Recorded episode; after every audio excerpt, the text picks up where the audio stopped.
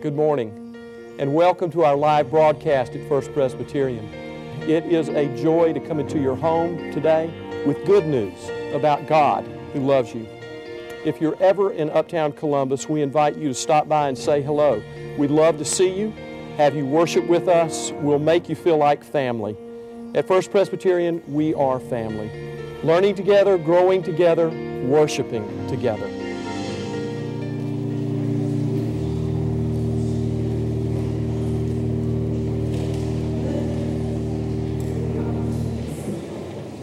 As those are able to please stand for our first lesson comes from Genesis, the first book and the first chapter.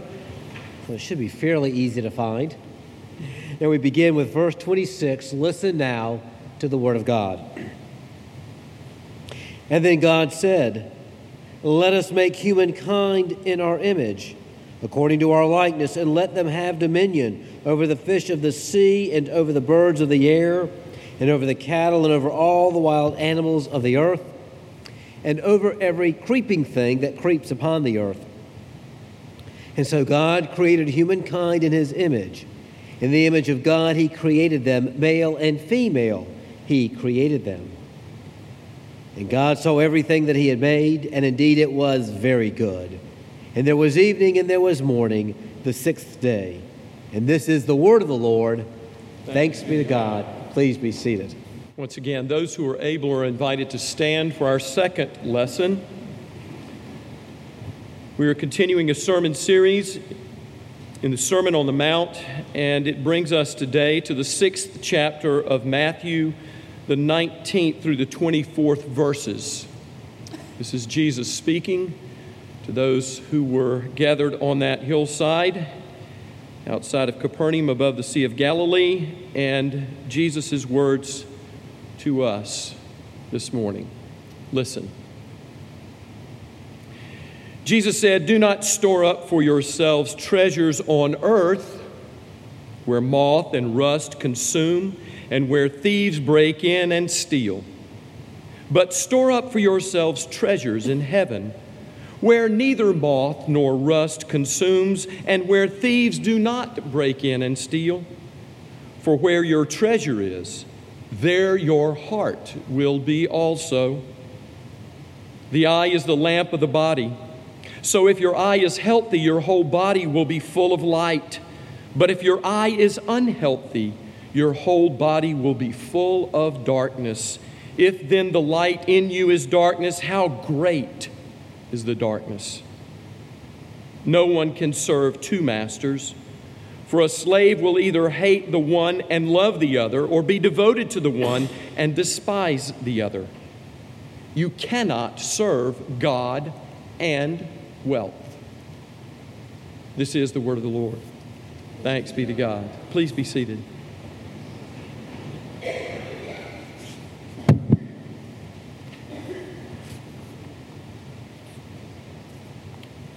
Me take just a moment of personal privilege. Those of you who are in the sanctuary this morning, particularly members, you're aware that I have submitted a letter of resignation as senior pastor at First Presbyterian Church effective next Sunday. So, next Sunday will be my last Sunday in this pulpit as your senior pastor. And that has come as a very, very difficult and heart rending decision, not only for me, but for my family. For we have made this church family our own, and you have treated us as your own for almost 13 years. We thank you for all of your kindnesses. We'll be able to express our gratitude again next week. But I want to say to you, and I also want to say to those who are part of our church through this magnificent television ministry, that this is what I feel is the most faithful decision for me and the most healthy decision for this congregation. And I know that God will continue uh, to bless and keep, and worship will continue to occur in this place. But it has been my joy, my humble privilege to be part of your lives, those of you who consider this your church of sorts through this weekly ministry. And God's blessing upon you, and thank you for many evidences of uh, your appreciation and care and support and affirmation through these almost 13 years of, uh, of the opportunity to worship with us. So, God bless you. And uh, I pray that our paths will cross again and that uh, we will see each other maybe in different venues. Will you pray with me, please?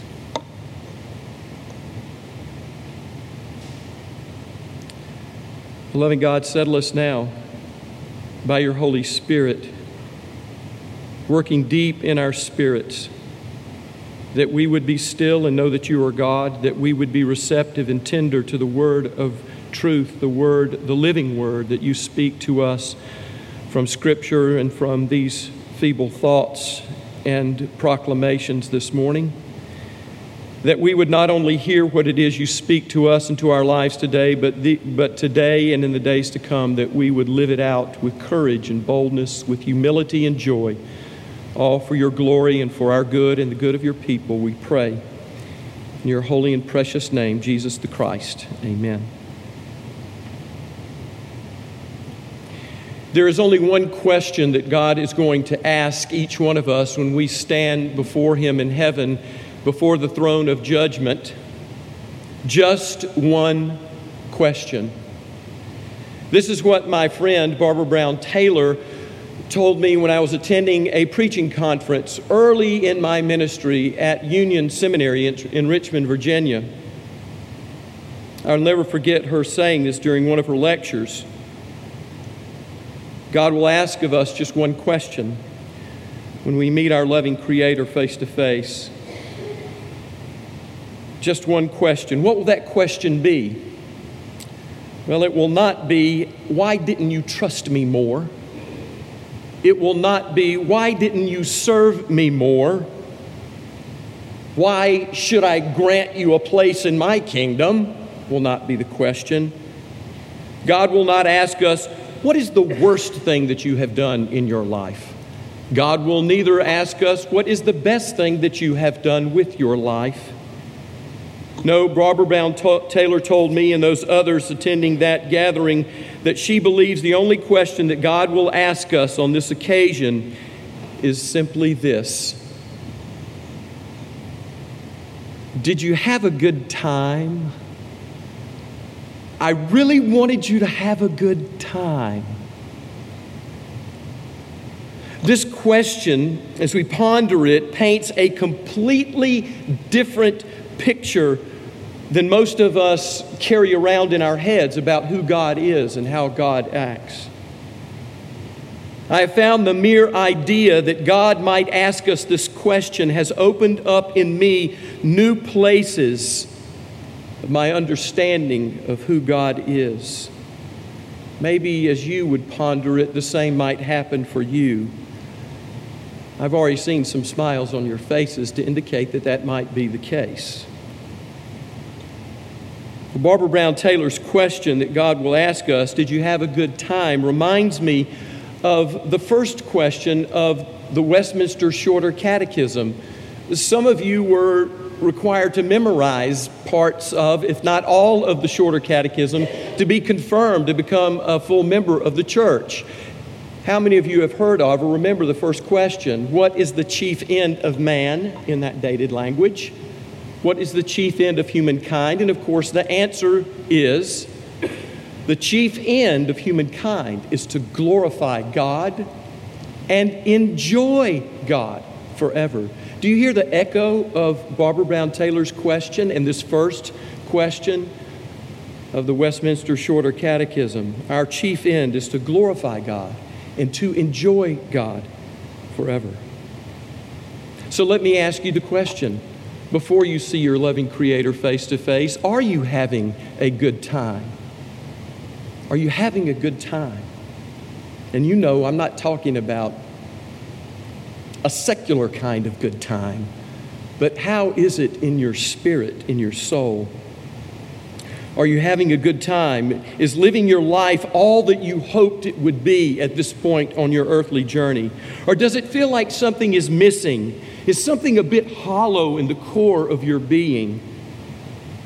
If we take to heart what Jesus is imparting to us this morning, we receive from our Savior a loving and priceless admonition at this juncture in the Sermon on the Mount when he says, Do not lay up for yourselves treasures on earth where moths and dust destroy and where thieves break in and steal, Jesus says.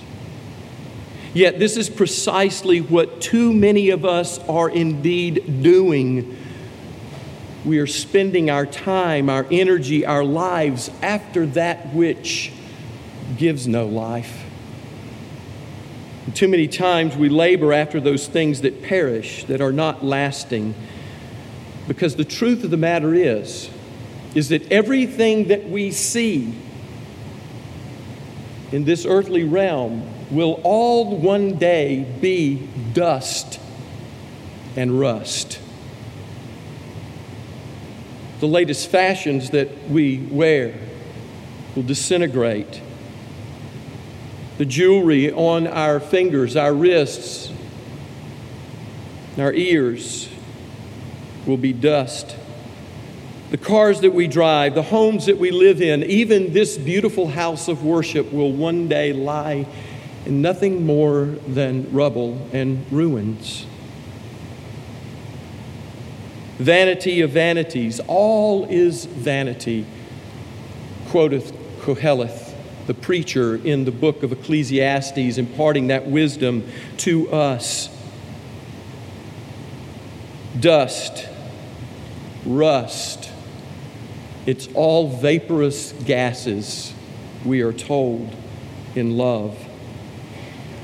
And so we ask ourselves as we are striving in this life are we having a good time or are we chasing after the wind? Are we working for the wrong reward? Are we investing in the wrong treasure that is fleeting and fading? And thereby are our hearts found to be in the wrong place because Jesus goes on to say, Lay up for yourselves rather treasure in heaven where neither moth or rust destroy and thieves do not break in and steal. Jesus speaks of a treasure in heaven. Well, we've heard many things about heaven. There are many speculations about what is there, what it's like. Pearly gates, streets of gold, beautiful, endless green pastures. I kind of like that image with glorious blue skies and clouds like we have never seen before, and just the right temperature. Or maybe for some, there's a speculation or an idea of golf courses in heaven. There was once a man who prayed to God and said, God, I need to know if there is golf in heaven, because if not, I'm not sure I'm willing to go there. And I think this is true. As I was thinking about this little story, I think this is true and maybe the other pastors can back me up on this, but Martin Luther, the great reformer, I think is quoted as saying, If there's not beer in heaven, I'm not going. That sounds like a Luther quote, doesn't it? You know, some of his best hymns were written after the tunes of drinking songs. A Mighty Fortress is Our God was a good bar song until he put new words to it. But anyway, I digress back to this idea of, Lord, I, if there's no golf in heaven, I'm not going. Please tell me. And the Lord finally answered that prayer and said, Well, I've got some good news and some bad news. Which would you like? He said, I like the good news. He said, Well, the good news is, is that there are golf courses in heaven like you have never seen before, all perfectly manicured, and you never have to wait for a tee time, and you never have to wait between shots it's the best golf you could ever imagine. And the man said, Fantastic. What's the bad news? He says, You've got a tee time this afternoon.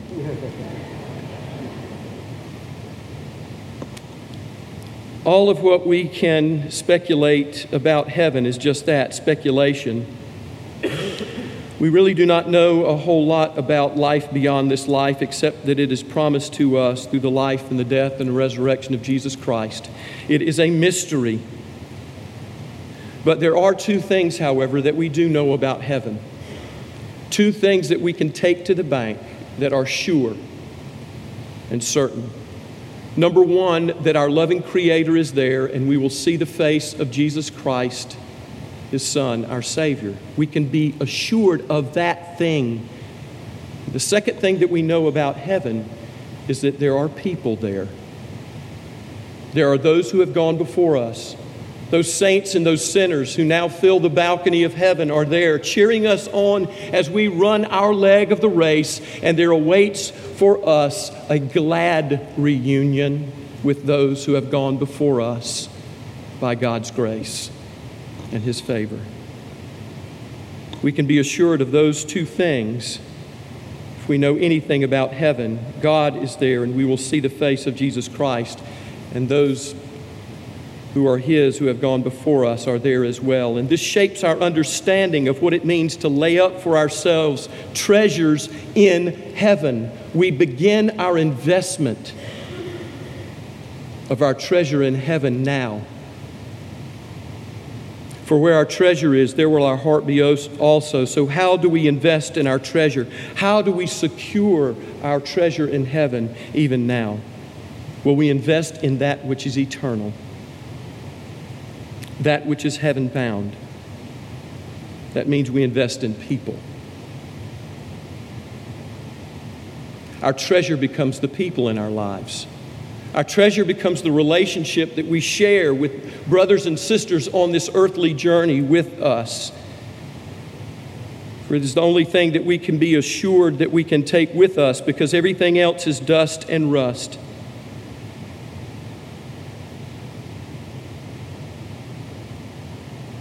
Our eternal investment begins by laying up our treasures in our relationships with our brothers and our sisters. And Jesus wants us to see this. He wants us to see this with clear eyes, which are the lamp of the body, so that we are illumined in our earthly walk, that there is clarity of insight, and there is sureness of step as we walk through this journey of life, that people are our treasure, and understanding this it has a bearing upon the actions, the decisions, the choices that we make in life. For we answer our loving God with our understanding by the way that we live. Are we investing in people or are we striving after things? It determines our choices. Yesterday was a big day for some. It was a big day for the Hasty family, for me, for Jeannie, for Ruth Ann, because it was a big day for Abigail. She graduated from high school. She came out of her room down the hall, and the friends and family were gathered there, and she had on her cap and gown, which were white. I always think my daughters look like angels, but she really looked like one in that cap and gown yesterday. It seemed like it was just yesterday that I was changing her diaper. Yes, I changed diapers.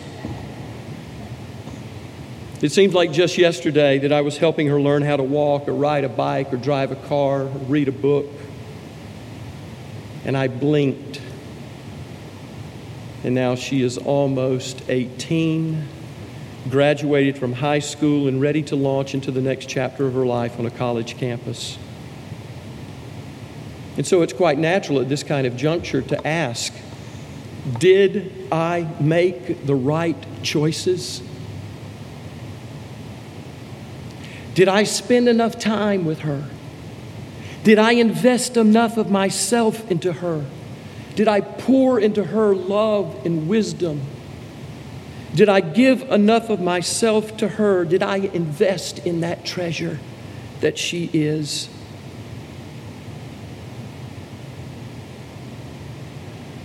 Well, there always woulda, shoulda, couldas in these kind of moments. But what I do know is that I now have the chance to recalibrate this relationship with fresh eyes and a new resolve to invest in treasure. And to remember that our children do indeed spell love T I M E. Abigail Milledgeville is not that far away. I may just show up in your classroom, but I will take you to lunch. And I'm going to keep on investing in my daughter and my daughters with more wisdom and more intention. And I pray that by God's grace, that relationship, that treasure that God has given to me, will continue to mature and grow into something even more and more beautiful. I pray the same for us as we examine our own lives today and in the days to come. That it would be our prayer that we would say, Lord, open the eyes of my heart. I want to see you. I want to see the people that you've placed in my life with a new understanding and a new value. Help me to see the truth and the treasure of every person that you place on my path. One of the ways that we are able to see more clearly the treasure that is around us and to invest with purpose and wisdom and security in this treasure is to remember that we are all created, every one of us, in the image of God. That the image of God, when we were created, resides within us, as the book of Genesis has told us. In that instance, it was an unmarred image that was there, for the sin had not fallen into the world and clouded and distorted who we were created to be. But even still, that image of God resides within us, may be more difficult to see. It is there. I pray that as we go forward as God's people, that God will give us the ability to see the reflection of that image with fresh eyes in a husband, in a wife, in a daughter, in a brother, or in a sister. And so, what I am recommending for all of us today to do is this starting today, let these three words shape how you see the people that God has put in your life a husband, a wife, a friend, a colleague at work, someone you hold dear. That as you look at that person today, maybe even before the end of the worship service, you would dare to catch a glimpse or take a little gander at somebody you've been sitting next to for decades and would let these three words shape how you see that individual image of God. When you look at them, say those three words to yourself. Let it ruminate and turn over in your heart as you look upon their faces. Image of God, image of God, image of God. You might see those people that you think you know very well in a different light. But don't stop there. As you go from this place today, you will encounter strangers. You will encounter people that you do not know. You will encounter the outcast, the hungry, the hurting, the homeless, the prisoner, the sick, the poor. You will see a woman in the checkout line at the grocery store who just can't quite seem to get her coupons all together and it's causing you to wait a little longer. But see her and let those three words shape how you see that treasure, image of God. Or that person in the line at the bank, or the teller, or the beggar on the street. Look in their faces and say, Image of God, image of God, image of God. For in those faces we see the face of Christ Himself. For Jesus said, Whenever you have done it unto the least of these, my brothers and sisters, you have done it unto me. But there is one more step on the journey. You're going to get in the car, you're going to go home, you're going to go to bed tonight, but maybe in the rearview mirror, maybe in the reflection of the glass on the front door of your home, or even in, over the bathroom sink, you will see your own reflection. And when you look at that face looking back at you, let those same three words be the ones that shape how you see even your own face. Image of God. Because it resides there. Yes, marred and broken, deluded and divided, hard to see, clouded by doubt, clouded by your own guilt distorted by what other people have said to you and the tapes that you play in your own mind, or what you say about yourself that is not so flattering because of the person that you see there, but go deeper. For you too were created in the image of God. And God sees that image in you and treasures the gift that you are. So much so that God was willing to give for you, for you, just as you are, His greatest treasure, the greatest gift, His Son, our Savior. And seeing ourselves and knowing what God has seen in us and is willing to do for us, then we can know the real value of life. Life here and now, and that life which is rich and eternal in the heavens. Are you having a good time? Let us enjoy God today and forever as we see his image in others, the stranger, and yes, even in ourself. To God be the glory. In the name of the Father, and the Son, and the Holy Spirit. Amen.